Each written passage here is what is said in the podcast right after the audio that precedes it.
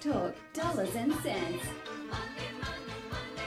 Yes, it is that time of the morning where we like to talk dollars and cents, Ellerina. I know it's one of your favourite topics. Well, you like spending money. I do. That's what I'm good at, not much else. Well, that's why we get people in that are smarter than us that can tell us more about such things. And we feel bad about ourselves and our decisions. True.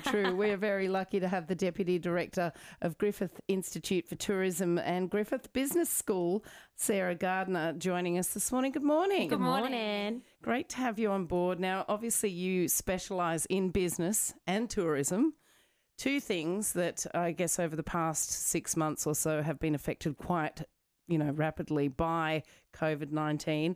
What are some things that perhaps people wouldn't know about that has affected businesses during this time?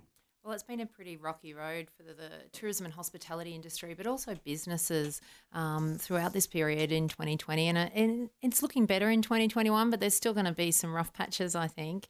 What we've seen in our city particularly, because we are such a tourism-orientated city, we've been pretty heavily affected. So across Australia, it's about... around about 19% of jobs have been lost out of the tourism and hospitality industry. Wow.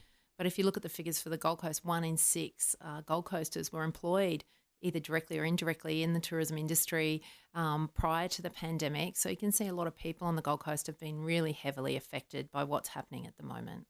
Absolutely.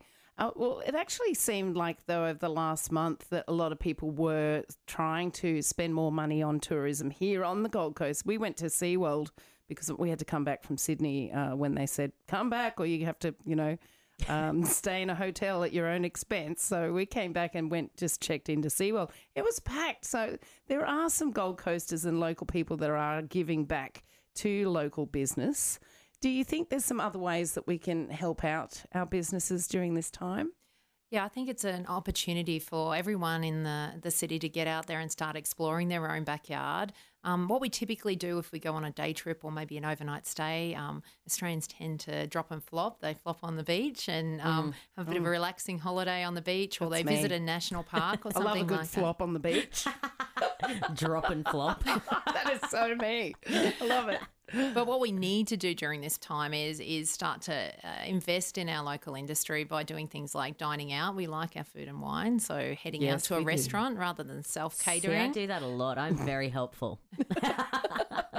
And then maybe if you're going to go to a national park, maybe consider going on a guided bushwalk.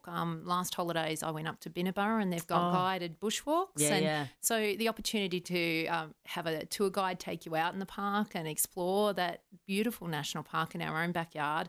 And we just learnt so much by having a guide with us. So that's not something we'd typically think about doing in our own, just somewhere that's very close to home.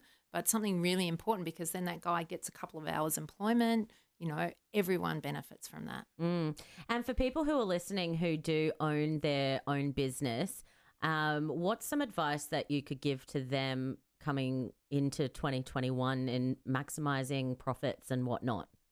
Yeah, I think it's going to be really interesting and really understanding your customers is going to be really important over this next 12 months. There's going to be lots of ups and downs and changes, changes in government policy, regulations, opening and closing of borders, markets switching on and off. Even, we were surprised to see, our neighbours next door in Brisbane and the surrounding area kind of get switched off pretty quickly. Yeah. So we've got to be, we're talking about being agile, but what that really means is just knowing who your markets are, thinking about which markets you've done really well in, which customers come and see you now, but can you maybe think about other markets and other customer groups that, you might need to kind of move your product or change the way you market, but can you find other parts of the market that are going to really be interested in your business? And how do people that are so traditionally have done business for so many years, they're stuck in their ways, move from being like that to actually assimilating into how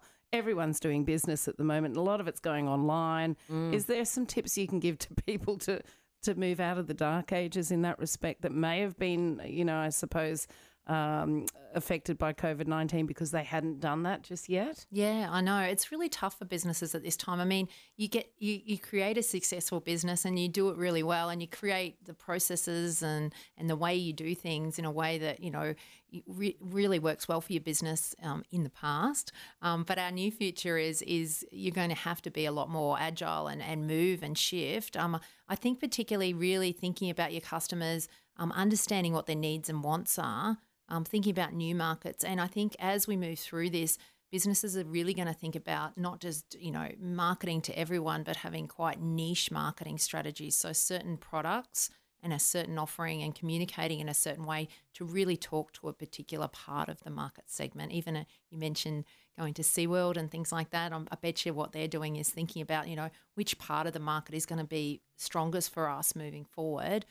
We can't just rely on generally day trip visitors or domestic visitors to really prop up our business. So we're going to have to start to think about kind of really small parts of the local market that might think, you know, SeaWorld's a great opportunity to maybe do the reef snorkel or something like that. And that's sort of like a family weekend activity that we could do together to kind of connect with each other and have fun with the kids. So that kind of really targeted marketing to a particular market segment. Mm. Yeah, because I know a lot of businesses were catering like a lot to tourists coming through, and now that they're not anymore, they've really died down a lot. So for local people, what can they do to really help the businesses along? I know you were talking before about even something as small as like Google reviews and things like that. So when you post something on a Google review or any of the other social media sites, the businesses are listening. We call it social listening. And so businesses are listening to what you say, and it's become one of our main forms of getting customer feedback. You still get the traditional surveys and things like that come through, but often businesses are listening to those reviews. I think it's really important to be really honest in those reviews, but really think very carefully about putting negative reviews online because it can be quite impactful on that business. Mm. And also often those negative reviews, you know, when you look through them, maybe something outside of the business's control. So, for example, if you do an outdoor activity and you get sunburn, I mean, the business might remind you to put sunscreen on and wear a hat, but they can't control your actual behaviour. So you need to kind of think about what am I responsible for and what's the business responsible for? Is that a really fair assessment of that business? Because that can be quite harmful to the business if they get some negative reviews. True. Mm. I was actually close to doing a negative review the other day. Well, still am, because I went to a day spa and I left my swimmers there. I've only worn them once. Went in there. I called them. They said, yeah, we've got heaps of swimmers. Went in there. They couldn't find the swimmers. I left my number. They still haven't called me. And I'm thinking they've still got my old boiler swimsuit and I want it back. I've only worn it once. Do I get online and get cranky? Well, I don't know what to do. What else to do? To be fair, if you went online and got cranky, you were the one who originally left your swimmers there. In a locker in their business. So, yeah, I don't know. In those circumstances, I'm not sure.